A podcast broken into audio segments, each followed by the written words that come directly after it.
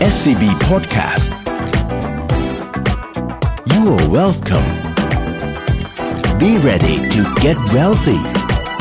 Presented by SCB Wealth สวัสดีครับพบกับ You're Welcome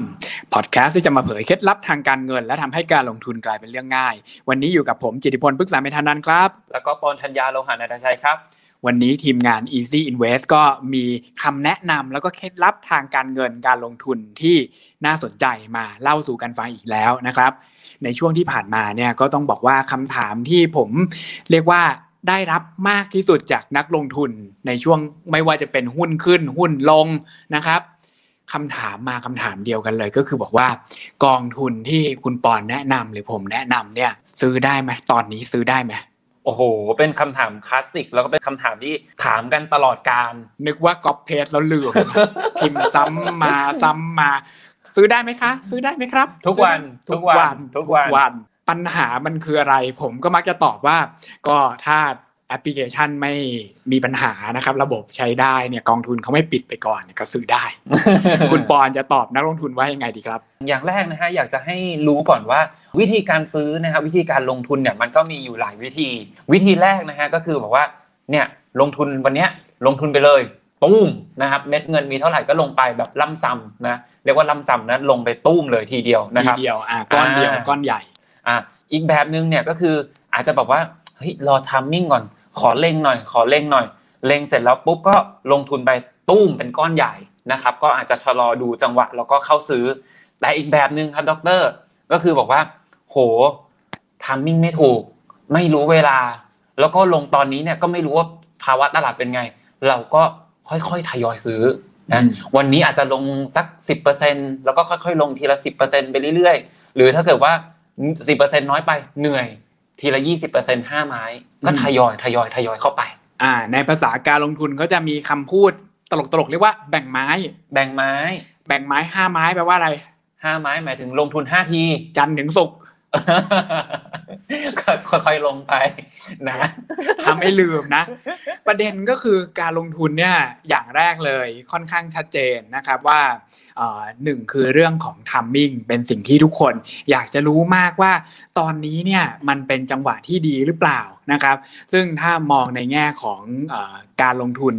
ปกติแล้วเนี่ยก็ต้องบอกว่า 80-90% มาจากการเลือกสินทรัพย์ที่ถูกต้องแค่ประมาณ 10-20% มาจากการเลือกไทมิ่งที่ถูกต้อง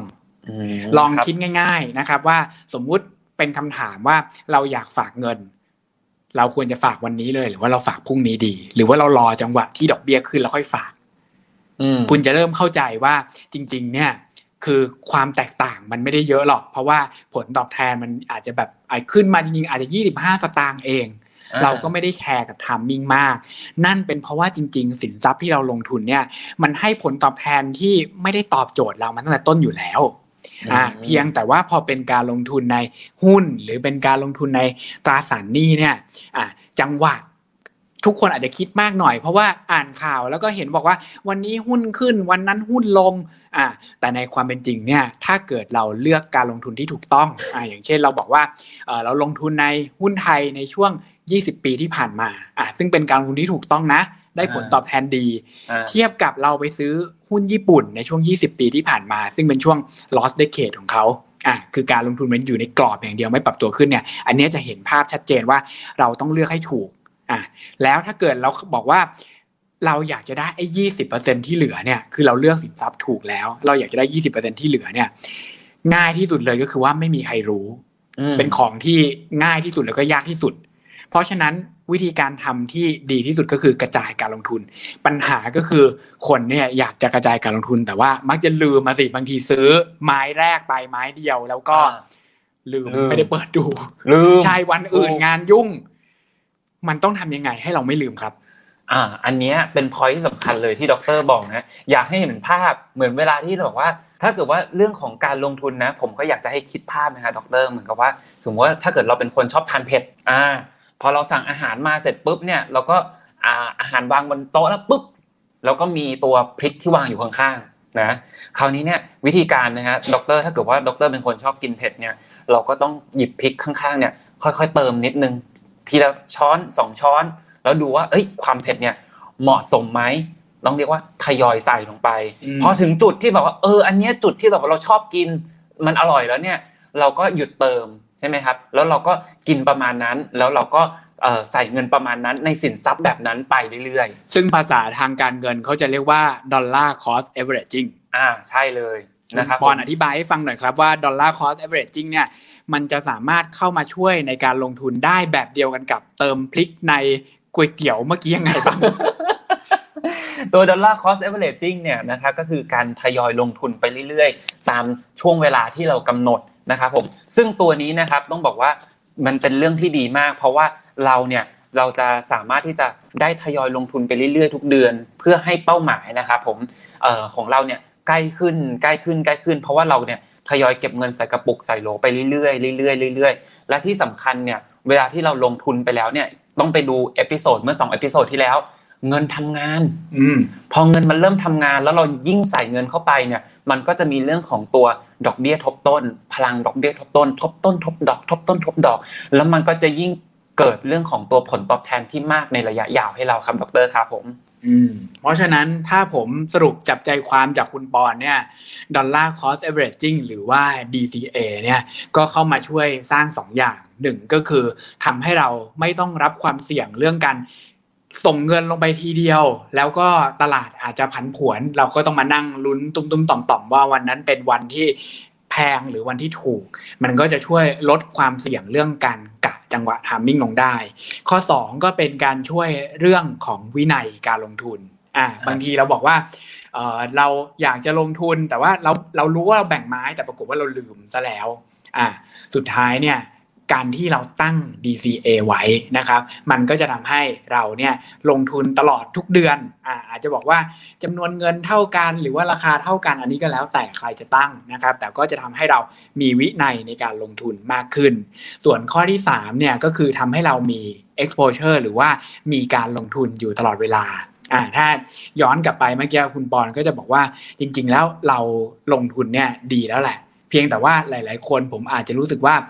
ไม่ได้มีเงินเป็นก้อนแต่ว่าอาจจะได้รับเป็นมนุษย์เงินเดือนอย่างพวกเราเนี่ยคือได้รับเงินมาเป็นเดือนวิธีการที่จะลงทุนมันก็จะมี2แบบ1ก็คือเราเก็บเงินไว้เองแล้วก็ค่อยไปลงทุนทีเดียวตอนจบแต่ถ้าเกิดเราทำ DCA ไว้เราจะสามารถลงทุนต่อเนื่องได้ทุกเดือนสร้างความมั่งคั่งต่อเนื่องได้ทุกเดือนแล้วมันก็ทบต้นต่อให้เราไปได้ทุกเดือนด้วยเพราะฉะนั้นตรงนี้เนี่ยก็น่าจะเป็นโจทย์ที่ DCA เข้ามาช่วยแก้ไขปัญหาให้เราสามารถสร้างความมั่งคั่งได้ง่ายขึ้นครับแต่ผมก็อยากจะเพิ่มนะครับดร.ว่าการ DCA เนี่ยเราสามารถที่จะ DCA ได้2แบบนะแบบแรกเนี่ยก็คือเราจัดเป็นพอร์ตโฟลิโอเรียบร้อยแล้วนะแล้วเราก็ DCA นะครับไปตามนั้นอย่างที่2เนี่ยถ้าเกิดว่าเราแบบว่าไม่รู้ว่าเราจะแบบว่าจัดสัดส่วนเรื่องของตัวการลงทุนในหุ้นเท่าไหร่ตราสารหนี้เท่าไหร่อะไรยังไงเนี่ยเดี๋ยวนี้เขาก็มีเรื่องของตัวการ DCA